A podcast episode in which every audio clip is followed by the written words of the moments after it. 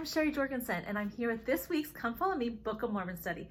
We're going to study Ether. We're actually going to do all three weeks in one video so we can pull this whole story to relate to our lives. This story can be related to you personally, it can be related to your home, it can be related, related to our nation. But I'm hoping to bring this right down to the individual person to understand how important we are in the eyes of God and the plan that He has set for us. The Jaredites were a promised people. They, are, they were brought to the promised land, a land that the Lord had said He had reserved for only specific people, people, people that He brought who were willing to serve Him. And if they served Him, they would prosper. And if they did not, then the, the protection of Heavenly Father would be removed and eventually there would be destruction. This land is saved for a people who will worship Him. And so we have only, well, I just, I mean, I want to think if I think about the Israelites when they were brought across the Red Sea and they were, and, and they were promised the promised land, they had to dwell in the wilderness for 40 years so that they could prepare to be a people ready to follow God and to be his people. And he could be their God, right? It's so beautiful. And then we have um, Lehi's family who crossed the waters. To, and they also had to dwell in the wilderness for a, quite a period of time before they crossed the waters over to the promised land so that they could be his people and he could be their God. And then he had the, Jer- the Jaredites. The Jaredites are actually before Lehi, but he had the Jaredites during the time of Noah that he brought to the promised land. And then he has us. The pilgrims set that stage. They crossed the ocean for us, seeking religious freedom, seeking a people who wanted to serve the Lord with their whole heart, mind, and soul, soul, and who wanted God to be their God. And they said, We'll be your people. And that's who we are. We are here because our ancestors loved the Lord. They loved the Lord. And they prepared, you know, they made that journey on the Mayflower over and cross. It was not easy. If any time you have thought that this whole journey in preparing a promised land was ever easy, it wasn't. It's still not today. And you know what, though? It's always been worth it. The Lord promises to be there with us. He promises to go ahead of us and prepare. So let's talk about the Jaredites. They lived in a time of the Tower of Babel, where there was the confu- confounding languages. No one understood each other. And so there was so much confusion. And I'm sure fighting and frustration and bitterness, you, you can't understand each other. super frustrating. So they went to the Lord. They cried to the Lord to please don't confound our languages. Allow us to understand each other, share with each other, help each other. And the Lord granted him, I will have a righteous people. That's fine. We will do this. And so, um, and, and you know, how many times did they cry to the Lord? So many times. And when I think about how often he says from chapter 34, if you go from 34 to 42, I've highlighted in two different, three different colors, three different things. Cry to the Lord or inquire of the Lord repeatedly, seek his guidance, seek his help. What can I do? In Eyes to See, in this last general conference, she encourages us to ask the Lord, what am I doing that I shouldn't be doing? Or what do I need to be doing that I'm not doing? And seek his guidance in our lives. He will direct us every step of the way. So they say that they cry unto the Lord. And then constantly, the Lord has compassion he gives them answers. He understands them. I will help you. I will guide you. And the other thing that, that I highlighted was go. How many times they were directed by the Lord to go and do? Go and do. Go and do. Because living this life directed by the Lord is a life of action. Faith is a life of action. We have to go and do so that we can become. Because going and doing and being active in our faith is how we progress, it's how we grow. Going through trials is how we develop and we become refined and purified. And so then they have to dwell in the wilderness. In verse 5, it says, And it came to pass that the Lord commanded them that they should go forth into the wilderness. But the verse before that, 4, the Lord came down and talked with the brother Jared, and he was in a cloud, and the brother Jared saw him not my daughter was talking about that verse when she first read it, and she thought, how can we live our life so the Lord doesn't have to be in a cloud, so that we can actually see Him? And this, these verses actually talk. Not, she, I don't think she really meant like to see Him like with her physical eyes, because very seldom people get to see Him with physical eyes, but to really feel and know that He's with us. But He directed them, and He said He He, he commanded them to go into the wilderness. And I would mention that those other four groups that were led by the Lord of the Promised Land, even the Promised Land of um, of old, were all people who had to dwell in the wilderness for refinement. And wilderness in our lives is our trials, our tribulations, things that we're asked to do, afflictions that we are that we have in our lives are our wilderness because we ha- we get to in- practice enduring them without murmuring and without um, being upset, but with faith and with focusing on what the Lord is asking us to do to prepare us for the promised land. And he also says, the Lord, and this is in five, the Lord did go before them and did talk with them as he stood in a cloud and he gave direction whither they should go. When, when the Lord tells us that he will go before us and prepare what we're going to go through, he means everything.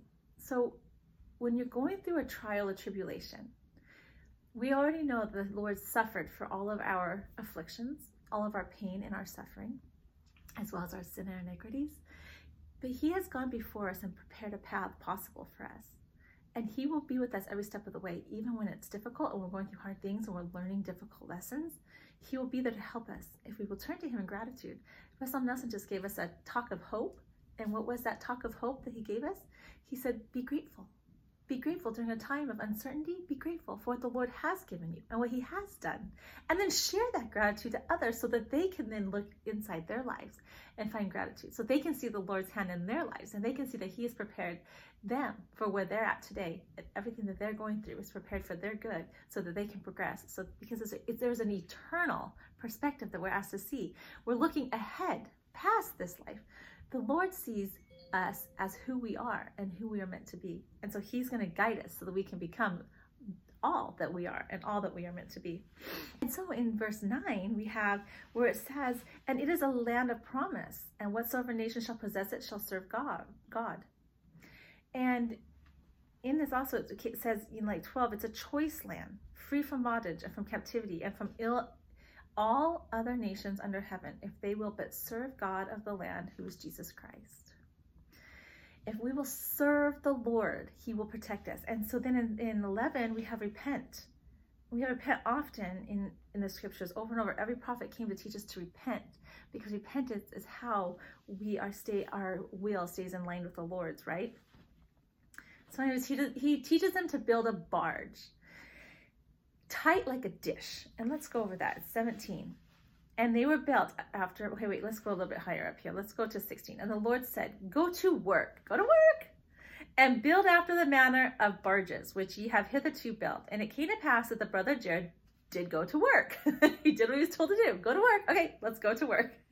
and also his brethren, and built barges after the manner which they had built, according to the instructions of the Lord.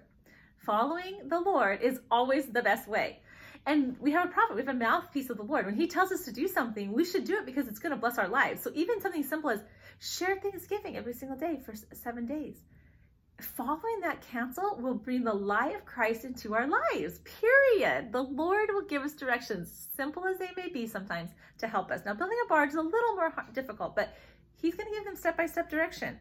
And they were small, and they were light upon the water, even like unto the lightness of a fowl upon the water light. I love that the word of lightness because I feel like the gospel of Jesus Christ is light, light in both weight and light in brightness. And we need to remember that it's light in weight and not be weighed down by things that we feel are, are our obligation and instead find the gratitude of why we do those things so that they can become light, right? Light in weight.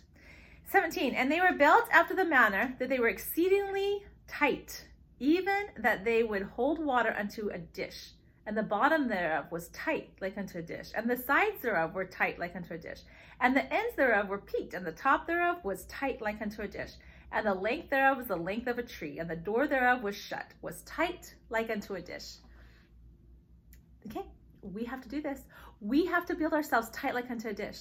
The things and trials and tribulations we're going through are helping us and as we seek the Lord's guidance in these things and do the things that He tells us to do, read a conference talk every single day, say your prayers every single day, clean your bedroom, be kind, get rid of contention. Whatever the Lord is guiding us to do, that is how we're going to seal all sides, top and bottom, of our own heart, our own selves, so that we are resilient against the attacks of the adversary. It's super exciting.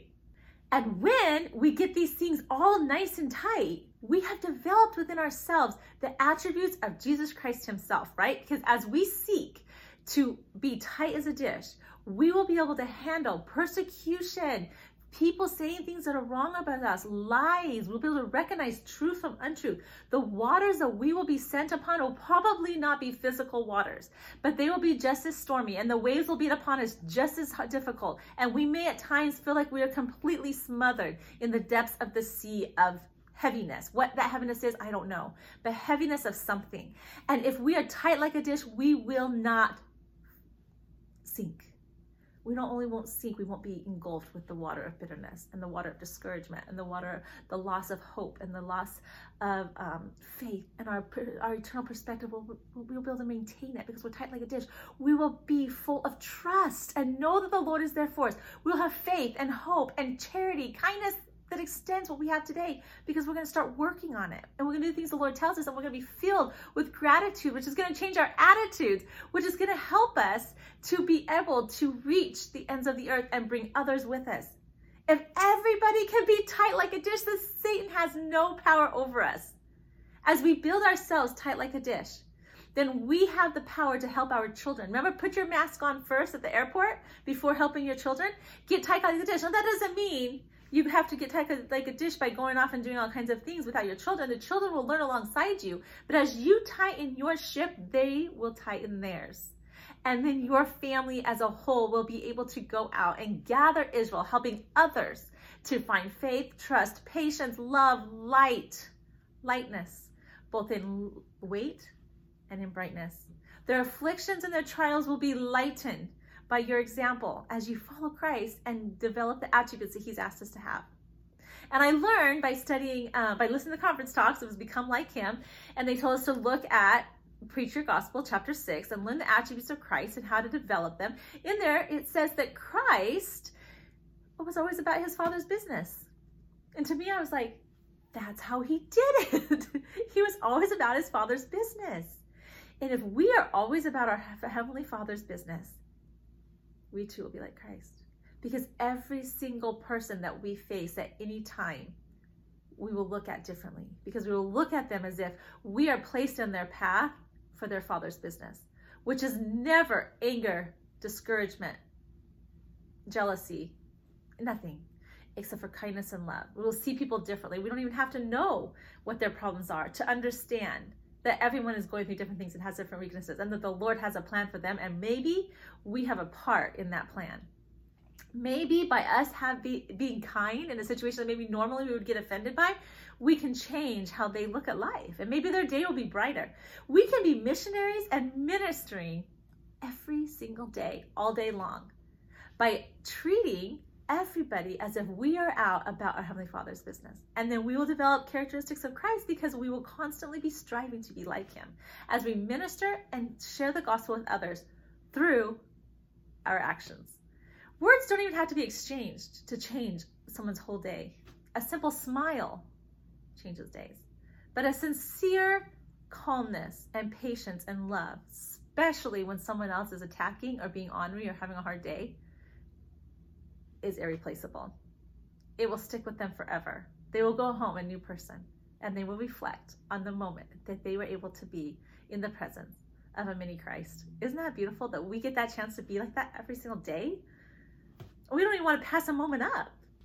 And so you may think to yourself, well, when I'm totally overrun with the seas of the water, how will I breathe? How will I continue to be able to get the oxygen I need to be Christ like, to be loving, to have faith, to have gratitude, to believe, to trust. Where does it going to come from? And the Lord directed them. He told them what to do. They inquired of him. They asked him. They cried to him all the time, asking for advice and then going and doing what he asked them to do. And he directed them to know they could put an air hole on top and on bottom. And as the thing floated in and out and on top and all around, they'd open the air hole that was exposed to the air. And when it flipped around from the waves of the sea and they felt upside down and twisted and completely torn, you could open that one and close the other. He taught them how to do it and he will teach us.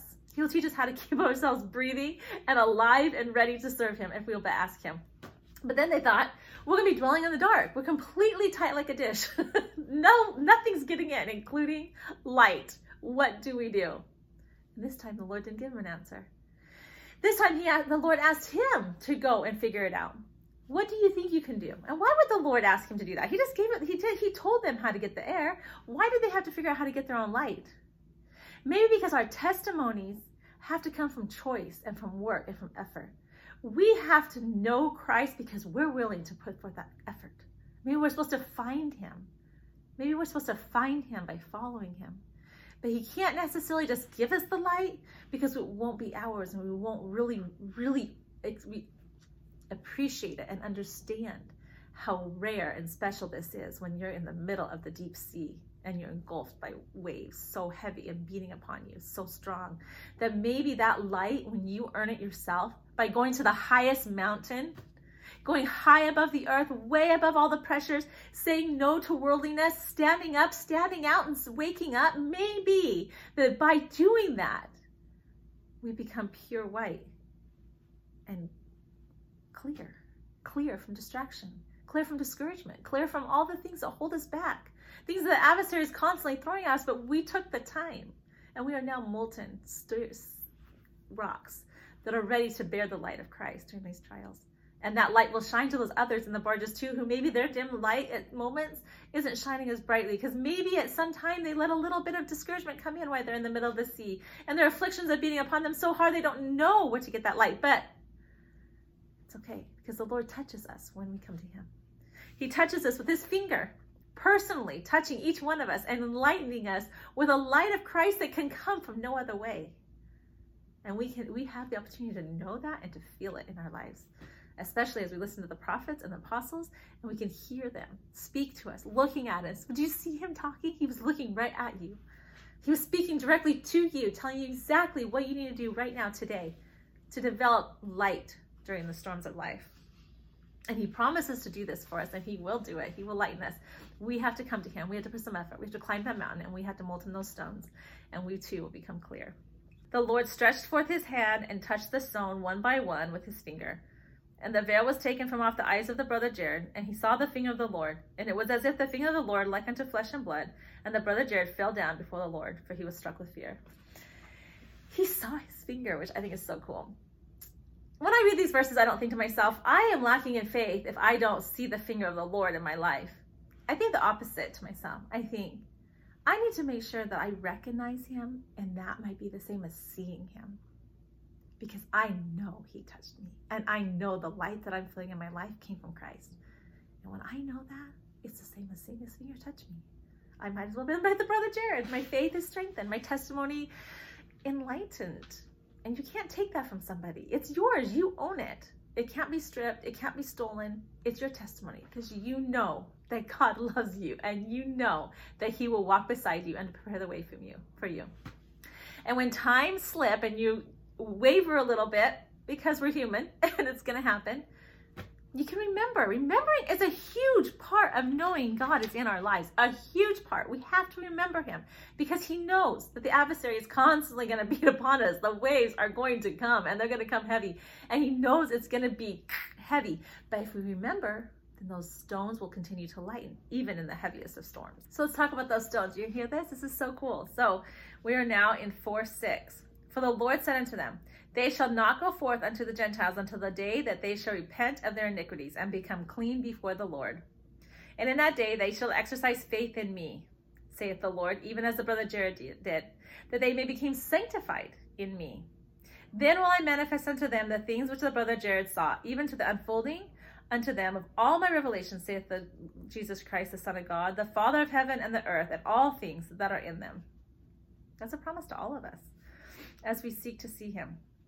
And he tells us, For because, because of the Spirit he hath known that these things are true, for persuadeth men to do good. And 12, And whatsoever things persuadeth men to do good is of me. For good cometh of none, save it be of me. These are all tidbits he's giving us to help us to really be tight as a dish. If you want to know if something comes of me, and if you want to know if you want to partake of that and be part of your life, if you want to know if that's something that's going to help smooth you over so you can make this ocean trip easier, or at least with light, then do those things that are good. Goodness comes from God. All goodness comes from God. And you know what he says in 12? For behold, I am the Father, and the light, and the life, and the truth of the world. And 13, come unto me. I will show unto you the greater things, the knowledge which is hid, of because of unbelief. 14. Come unto me. And 15. When you shall call upon the Father in my name with a broken heart and a contrite spirit, then shall you know that the Father hath remembered the covenant which he hath made with the fathers of the house of Israel. And there you have it. That's the covenant. That's what we're supposed to study and, and really learn. And how do we apply it to our lives? And who are we? And how do we become God's people? How do we do it? And 18, repent ye all ends of the earth and come unto me and be baptized in my gospel. So this is this stuff is just so exciting because we have a huge purpose and we have got to fulfill who we are because the Lord needs us and we need him. So it's perfect. and then in verse 6, they did give light unto the vessel, and thus the Lord caused stones to shine in the darkness, to give light unto men, women, and children, that they might not cross the great waters in darkness. And five, and it came to pass that the Lord could God caused that there should be a ferocious wind blow upon the face of the water towards the promised land, and thus they were tossed about the waves of the sea before the wind. Now I have to say, it says the Lord allowed that to happen. You know why? Number one, He's not going to stop our trials and tribulations because we grow, but He had full confidence, like we can go full blown to the promised land. These guys are ready. They are tight like a dish. They did everything I asked them to do all the way up to finding my light and bringing it with them they're tight like a dish. Now, these trials and tribulations, instead of pulling them down and trapping them and causing them not to be able to move and not to be able to function, not to become able to who they are, they, he knew. They have an eternal vision of who they were are. They're going to head to the promised land and they're going to be safe because they're tight like a dish. They followed every ex- example, every instruction that I gave them and more. They asked questions. They cried out to me. They saw problems and they asked for solutions. And those that I could give them, I gave them. But those that I know they needed because they would need that strength, so they needed to seek it out. They had to go to the highest mountain and they had to molten themselves out of stone so I could touch their hearts and that they could came with me in a broken heart and a contrite spirit so I could take them and know that they're going to have the light in the hardest, darkest moments that mortal existence can give them. I know that because I watched them do it and they, I led them. I went before them. I was with them the whole time. So he says, okay, let's do it. Those trials and tribulations, they push them right to the promised land. Isn't that funny? That often we forget that our trials might be taking us where we need to go and that we won't have to feel the pressures and heaviness of them as we come to Christ. That interesting? That, we, that Satan sometimes thinks he's going to bog us down, but Christ will use it to move us forward. That's so cool. And that through what, what Satan thinks is going to make us go backwards, Christ knows it's going to take us to the promised land. Yeah, it's really cool. Makes me super excited. 17, and they were taught to walk humbly before the Lord, and they were also taught from on high. Do we understand where our daily communication really comes from? Are we understanding where the personal revelation that we're getting is coming from?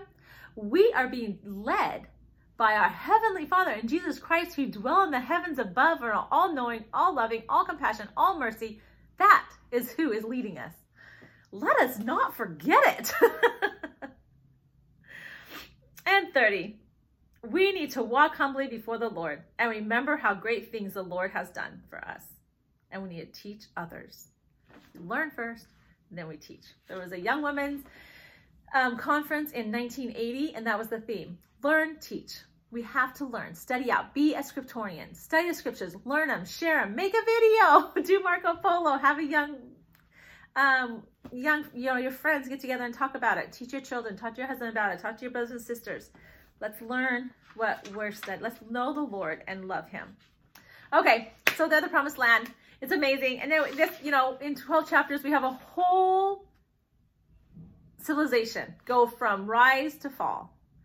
So there's a lot more that goes on than we know. And even says that he can't tell us everything. Ether was an amazing prophet that was full of wisdom that he couldn't share because probably because we have to develop ourselves, right? The Lord doesn't give us everything just like, oh, here it is, here it is, here it is. You don't appreciate it the same, right? So some of the some of the knowledge and some of the understanding and the um, things that Ether had learned, we have to learn for ourselves, or, or we have to wait for the Lord to think that we're ready for it. But regardless, um, he was amazing. But once they got to the promised land, the same things happened. The secret combinations, conspiracy, Satan knows how to work the same. He's been doing it from the beginning. started out with Cain, right? It even says that in here. It started with Cain.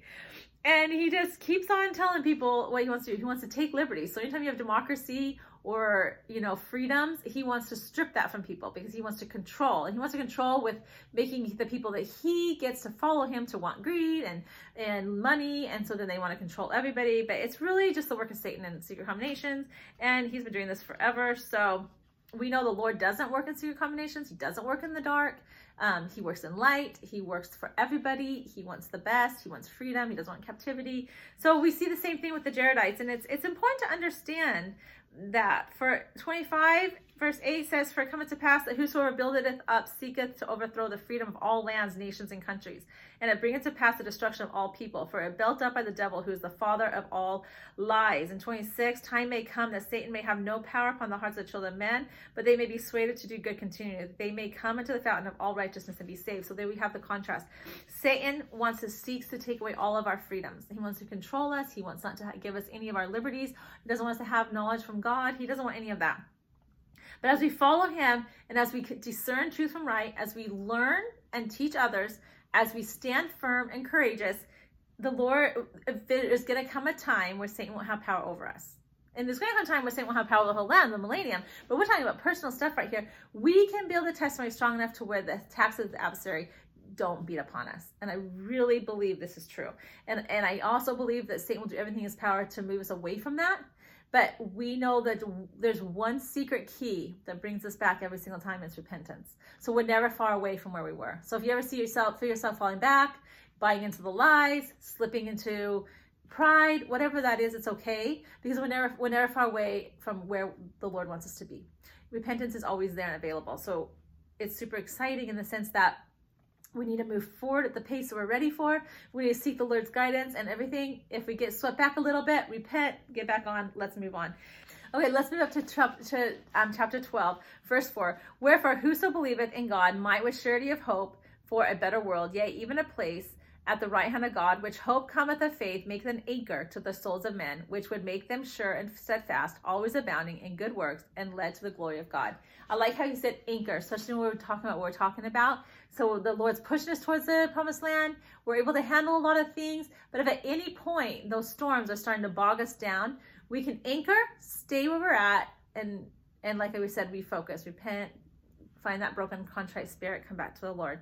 And so He is our anchor. That faith is the anchor. It's what stabilizes us. It keeps us from losing ground, keeps and it moves us forward as we are ready to progress forward. So um, he, there are okay, fountain of righteousness. I once had a, a friend ask me, okay, so you talk about righteousness. What makes somebody righteous? But it's just following the Lord. You know, there's not one denomination that's more righteous than another. It's just following the Lord, seeking Him, guiding Him, taking His guidance, applying it to our lives, and moving forward.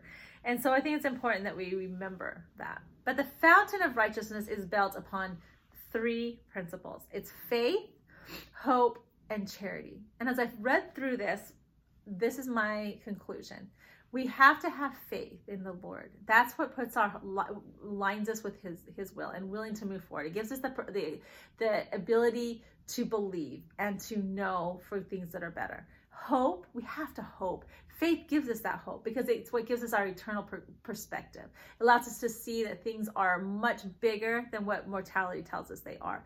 It helps us to not treasure up things that can corrupt and, and fall into the dust. Helps us treasure up things that are eternal. Isn't that so cool? And charity is what allows us to spread that goodness. It's because we love everybody equally with ourselves and want all of them to experience the joy and peace that faith brings and the comfort and excitement and assurance that hope offers. And then charity comes naturally from those two because as you have faith and hope, you love in a way that you can't love without it. And so therefore you want to share with everybody. And that is the gathering of Israel, which the Lord has asked us to do, is to seek out every single person and find them. It's the power to save God's children. And it happens one small moment at a time. It happens by seeking after the one, the one lost sheep, the one person who's lonely, the one person who feels in despair and discouraged and sad, the one person who's had a bad day and is just beside themselves. That's how we find it. That's how we do it. But faith, hope, and charity, those are three key things that we have to have. And whenever we're struggling with those three, we just need to go find them. The Lord promises He'll help us. He says, if you so have much have a desire to believe, It's enough. I will help you find your faith and your hope, which together will develop your charity. And we can we can read it here what it says about all this because I think it's really really really good. But in 26, this is 12 26. Fools mock, but they shall mourn, and my grace is sufficient for the meek, that they shall take no advantage of your weakness.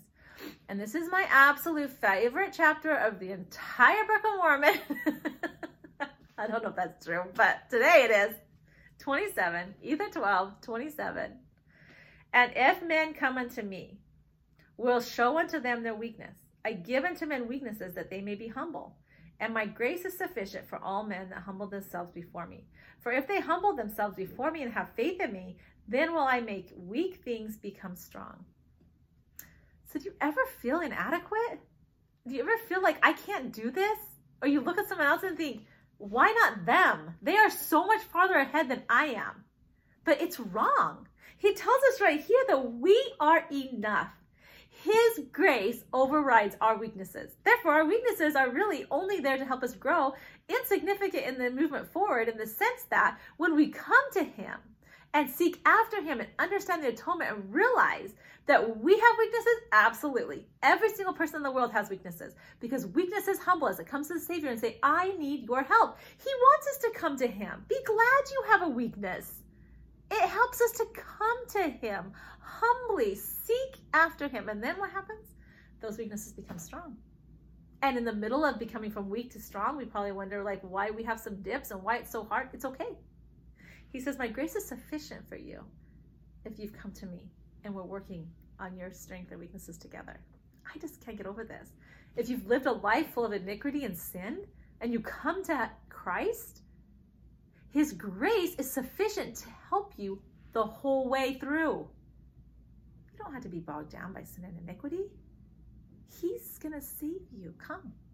Come and partake of all that He has, and He will guide you and direct you. His grace is sufficient. It's so good. 26 Behold, I show unto the Gentiles their weakness, and I will show unto them that faith, hope, and charity bringeth unto me the fountain of all righteousness. Yep. And then in 29, it says he was comforted. Why? Because that is very comforting.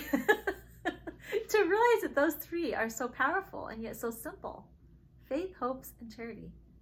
And there's probably a perfect faith and a perfect hope and a perfect charity. I'm guessing Heavenly Father and Jesus Christ probably possess perfected hope, faith, and charity. But that's not what we're asked to do. We're asked to practice whatever faith we possibly can. And with that, some hope will, will flourish and blossom. And we need to hold on to it with our whole heart, mind, and soul. And to, to practice charity a little more each day until we become perfected. And we're only perfected through Christ because his atonement will make up the difference in our weaknesses and they'll become strong.